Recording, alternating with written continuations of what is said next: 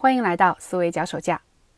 如果你关心思维或教育领域的话，应该对“成长性思维”这个词不会太陌生。这是来自于斯坦福大学的心理学教授卡罗尔·德维克所写的《终身成长》这本书。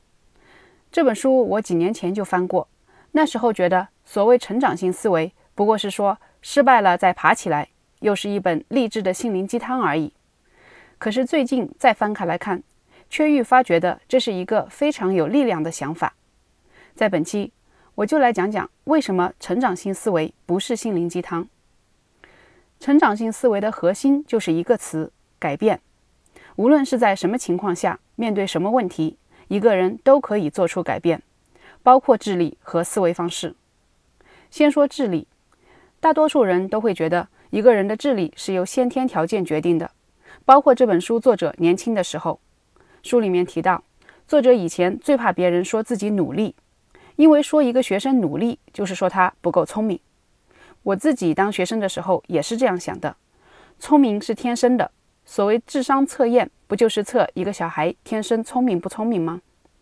然而，智商测试的开发者法国心理学家比奈，恰恰是抱着相反的目的来开发智商测验的。比奈并不否认人与人在智力上存在一些天生的个体差异，但是他同样认为人的智力存在很大的可塑性。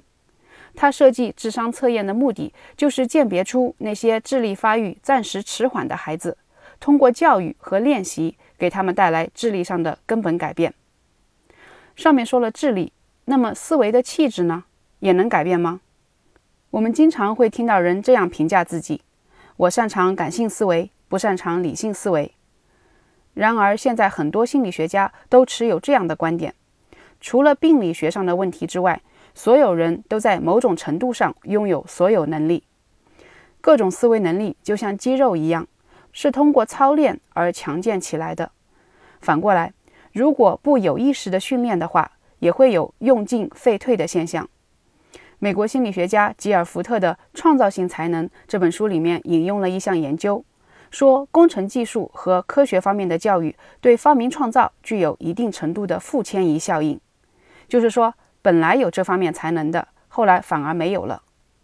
我觉得这个也不难理解。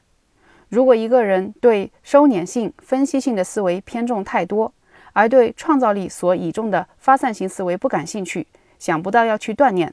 那么自然，久而久之就会荒废掉了。类似这样的研究说明，无论是智商还是特定的思维方式，都有极大的可塑空间，都可以变好或变差。这就是成长性思维的第一个核心观点：人的能力可以改变。成长性思维的第二个核心观点是，要为改变做出努力。所谓的聪明，并不是指当下此刻的完美状态。而是与长时间的学习有关。这首先意味着要给自己增加锻炼的机会。举个例子来说，为什么人们常常觉得具有艺术才能的人是天才呢？那是因为他们能做的事，大多数人都做不到。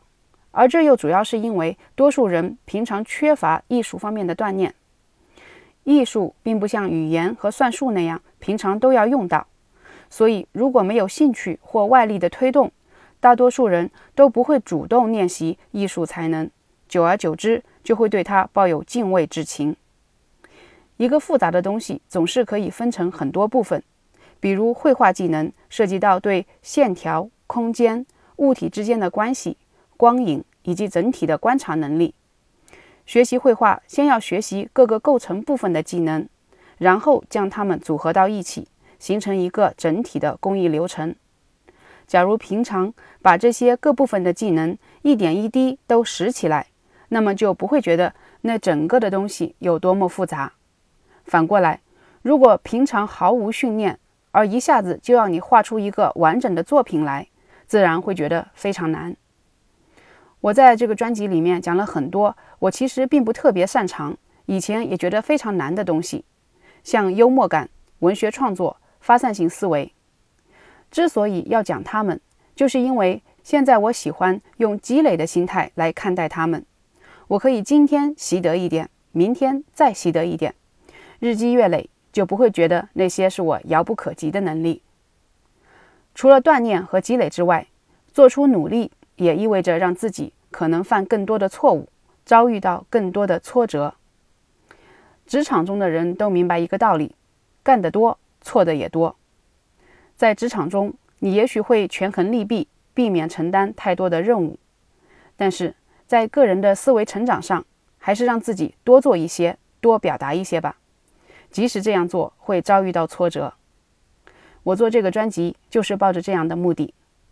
我有时候会遇到一些并不是特别友好的负面评价，在以前我会想，我为什么要让自己不舒服呢？不与外界接触，不就世界清净了吗？现在我转变了想法，我们当然可以生活在自己的世界里面来保护自己，但是那样也切断了自己成长的机会，不仅是思想上的，也是情感上和意志力上的。这样说并不意味着我特别喜欢负面评价。而是我意识到，真实的生活状态并不是一个纯净的环境。如果我们不在平常逐渐适应这种不纯净的环境，让自己变得强壮起来，那么怎么可能应付真正大的挫折呢？上面讲的是成长性思维的第二个核心观点：做出改变的努力。要注意的是，这样的努力不只是一时的，而是要让它成为一种自发的状态。成长性思维的英文是 growth mindset。什么叫 mindset？它的意思是思想倾向，就是内在的，会随时随地自然流露出来的东西。缺乏了这样的倾向，抽象的说一切都能改变，那就不过是打鸡血而已。我讲一个我身边的小例子来说明什么叫思想倾向。在疫情期间，大家都宅在家里面。不仅减少了运动，而且还因为太无聊而吃了更多的东西，所以我家的大人都长胖了好几斤。但是我的大女儿不仅没有胖，反而更瘦了。他并没有少吃什么，为什么会变瘦呢？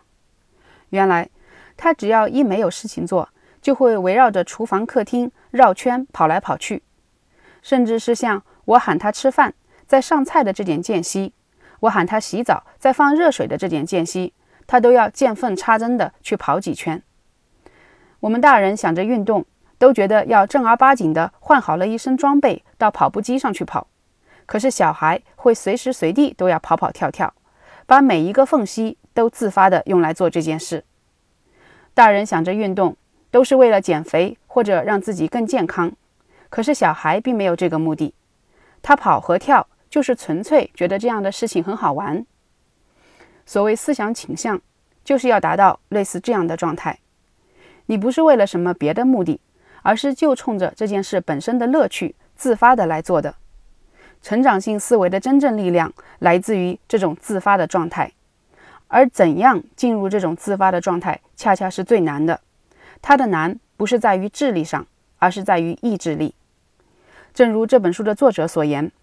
你要花很长时间才能学会享受付出努力的过程。